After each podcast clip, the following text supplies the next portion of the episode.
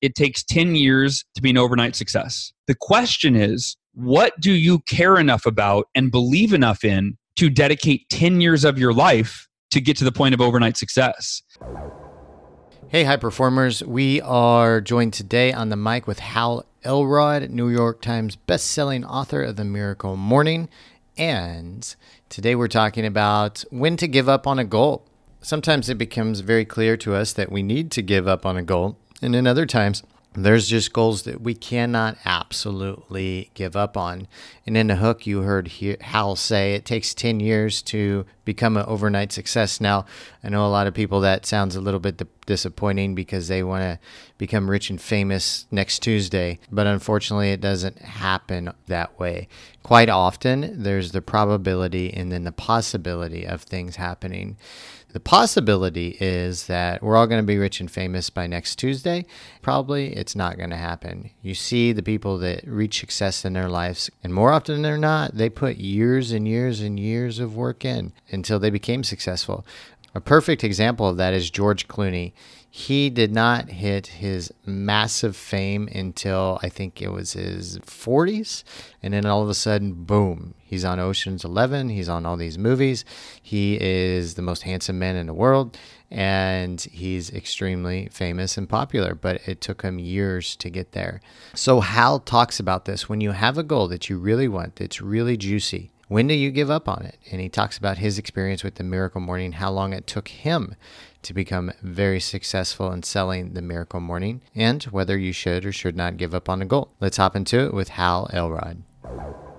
Have you ever been discouraged, even though you've applied the miracle equation, knew you were going to get a goal, had put everything you had into it, and then ended up not getting the results that you thought you would get or the goal? Have you ever been discouraged about the results and of the goal? And then if so, what did you do about it the next time? Yes, 100%. In fact, probably more often than not. One of my favorite examples of this is when I wrote The Miracle Morning, I wrote it out of a sense of responsibility. So not The Miracle Equation, but the previous book, The Miracle Morning. When I wrote that book in 2012, I wrote it out of a sense of responsibility because this morning routine, this Miracle Morning, had changed my life, and I felt I owed it to anyone else who might read the book. It could change their life. But I wasn't thinking big. I wasn't an influencer. I didn't have a platform, right? Or I was a very small influencer within my company. And I wrote the book, but once it got out there, I started getting emails from people and reading reviews on Amazon that were really profound, where people were talking about how it was transforming their life in profound ways.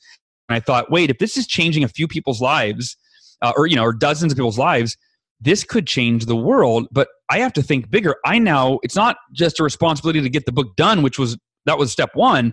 Now I have to figure out how to get it in the hands and in front of millions of people. So I created a goal. Change 1 million lives one morning at a time. And that goal, I set a 1-year timeline. Just because it was like, I didn't know what else to do. So I thought, I'll try to do it this year. I don't know what that looks like, but I'll try to reach 1 million people this year. And that year, I believe I sold right around 13,000 copies. So I want you to think about that, right, Chris? My goal was 1 million. And I was short of that by 987,000 copies. That's 98.7% shy of the goal, right? So I was 1% of the goal. Now, was I discouraged? Sure. And I thought, maybe it'll never happen. I don't know. But again, you have to ask yourself, there's a great quote or a great adage. It says, it takes 10 years to be an overnight success. And which is the idea that most people that you see that show up on their radar, movie stars, whatever, you didn't see the 10 years before when they were sleeping in their car, doing dishes, right? You didn't see that. And so the question is, what do you care enough about and believe enough in to dedicate 10 years of your life to get to the point of overnight success?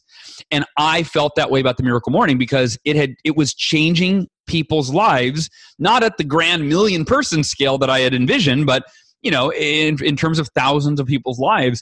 And so I just reset for year 2 and I go, I'm going to try to reach 1 million people this year. That year I sold 23,000 copies. So I'm like, all right, I'm still 97% short of the goal, right? So the goal is not to hit the goal. It's who you become in the process of giving it your all. And that's the point, Chris. that first year, I learned a lot about what worked and some things about what didn't work. And I reset and I tried to improve and be better the second year. And I almost doubled the amount of sales I made that first year. The third year, it went to 30-something, right? And it kept increasing. And it took me 6 years until we surpassed 1 million copies sold. But it goes back to what I said earlier, which is that the purpose of a goal is not to hit the goal, it's who you become. That's the first part, right? So every time you don't reach the goal, as long as you learn from it, you are a better version of who you were when you first set out for that goal. And now you can reset, you can reimagine, reinvent yourself, and move and try again, and keep and try again, and try again, and try again. And I think one of the greatest lessons I've learned in life is that, and I said this earlier, but I'll say it again, when we get to the point in your life that you've been working so hard for so long, you almost never wish it would have happened any sooner.